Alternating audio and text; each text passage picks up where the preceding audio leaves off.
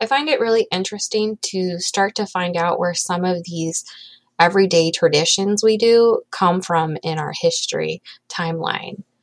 I would have never guessed that the tradition of breaking a certain bone on a bird would be because some ancient group of people thought it would give them powers and that it would carry on for up until today. As always, thank you for listening to this episode. If you like it, please feel free to share it. And as always, I would love to hear your thoughts.